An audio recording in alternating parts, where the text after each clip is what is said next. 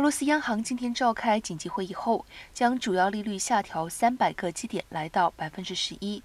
以试图稳定卢布币值。尽管俄乌战争正进行中，卢布汇率仍然飙升。俄罗斯央行今天发表声明表示，金融稳定风险有所下降，使部分资本管制措施得以放宽。俄罗斯央行没有提到2022年俄国通货膨胀率预测，